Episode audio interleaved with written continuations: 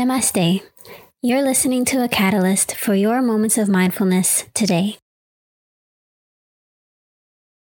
Today's minisode is entirely inspired by the series of events that took place in my day on the first day of the year 2022. So if you're listening to this, Happy New Year! And I wanted to bring awareness to the fact that today marks the release of my 22nd minisode on the first day of the year ending in 22. If you've been listening to a few minisodes or if you know me, I love little synchronicities like that. So I feel very blessed and divinely guided in my purpose to be producing these episodes. And I'm so grateful you're tuning in with me now. As I sat down to journal and read a few of my thoughts on the first day of the year, writing 2022 was effortless to me. You know that little struggle we have when the year changes and you find yourself still writing the year before? It's as if I've been waiting to acknowledge the arrival of this new year. I know many of you can relate to this as we each have our own trials, tribulations, and spent maybe the last two years especially planting seeds, watering them to adjust, adapt, or create a new way of being during this global pandemic. And yes, I use present tense because we are still very much living through a global pandemic and it's still going strong. So, in a way, I have been awaiting 2022, for I've gained a much greater sense and understanding and acceptance of myself, and I'm excited to see how that carries me through this year. How I'll show up in different situations, new people that I'll welcome into my life, and more. Yet, even in all of this excitement and anticipation, I've spent the first day of the new year mostly in bed and I struggled to connect to any of the topic ideas or past recordings of minisodes that I had previously prepared for today. So having my day unfold this way and having that inner conflict to connect to previously done work, I found new inspiration. So on today's minisode, I wanted to discuss the idea of acceptance. Acceptance of situations, people, and above all else, yourself. On days I feel down and out, it's easy to be hard on myself by thinking of all the things I needed to or could have, should have done all day. And it's easy to think about tomorrow or next week and the ways my lack of productivity will show up or the consequences that it'll have for me. Maybe it'll be working longer hours or needing to reschedule a few appointments. However, in these thoughts, I'm leaving the present moment. I'm thinking about tomorrow, next week, and a moment that presented to me right now needs my attention.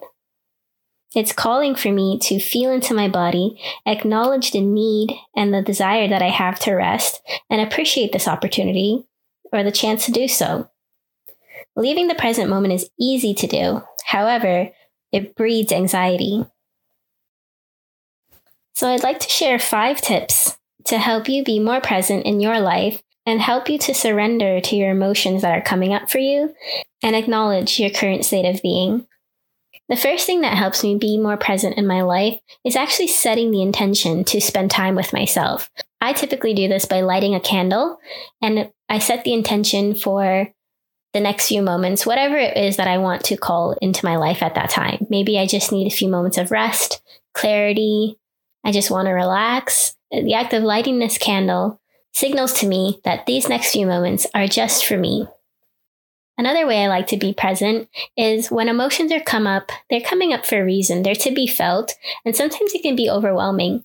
So I do like to channel my energy into something productive, like creative flow, for example, podcasting is one of them, or working out.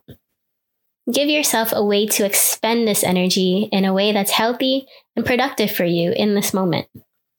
And of course, the Another way to be present is through meditation. And now, when we sit to meditate, it doesn't always have to have a long or drawn out sequence. It could be as simple as closing our eyes right now and taking three deep breaths and just bringing awareness into your body, to your breathing, and what it is that you need from yourself right now. Another thing I like to do to keep myself present is decluttering mentally and physically, getting rid of things that are no longer serving you. And this is also a great signal and way to welcome new things into your life. And finally, another way to be present is through journaling. Give yourself the opportunity to reflect and introspect on how it is that you're feeling right now in a tangible way. These tips allow for you to stay connected and be present within your body, which will translate to how you interact with others or handle situations outside of this moment. If you're more accepting of yourself, you're likely to be more accepting of others as well.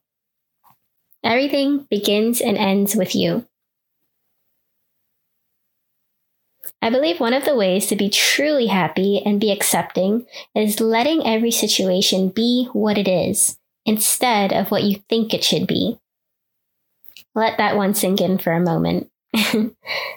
Let every situation be what it is instead of what you think it should be.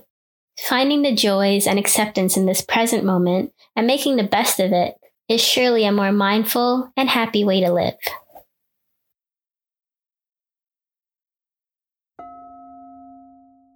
I invite you now to take a moment of mindfulness with me and tune into your body. Take a deep breath, inhaling through the nose, exhaling through the mouth, and allow yourself to settle into a comfortable position.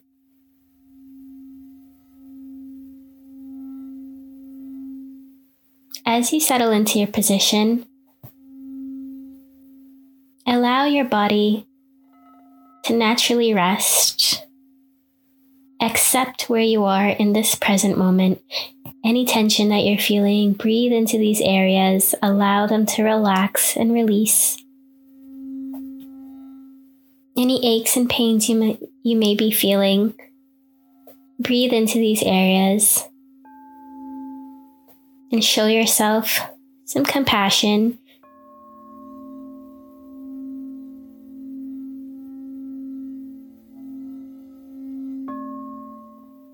Allow your mind to drift away and not get tangled into any thoughts.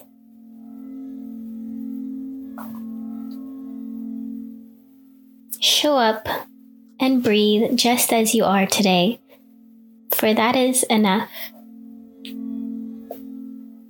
I like to set an intention for this year to make 2022 the year you become more intentional with yourself. The way you care for yourself, the way you nurture yourself, the way you listen to yourself, and the way you honor yourself. Be intentional with yourself. Even if only for 15 minutes a day, like you are right now listening to this mini-sode, take the time to serve yourself. You've come so far in your journey doing things including living, working, and serving others. Meanwhile, you, above all else, deserve your love and affection.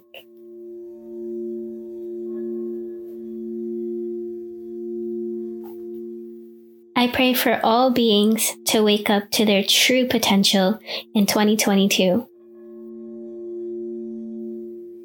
Not the one that was told to you, but the one that is true to you.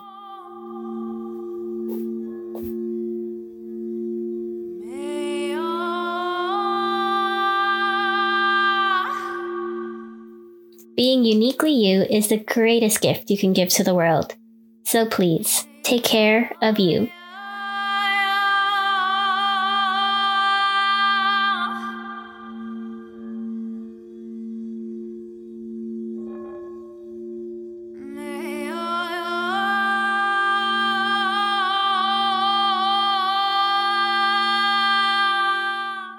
Thank you for tuning in with me today. And I look forward to spending many more mindful moments with you this year. Namaste.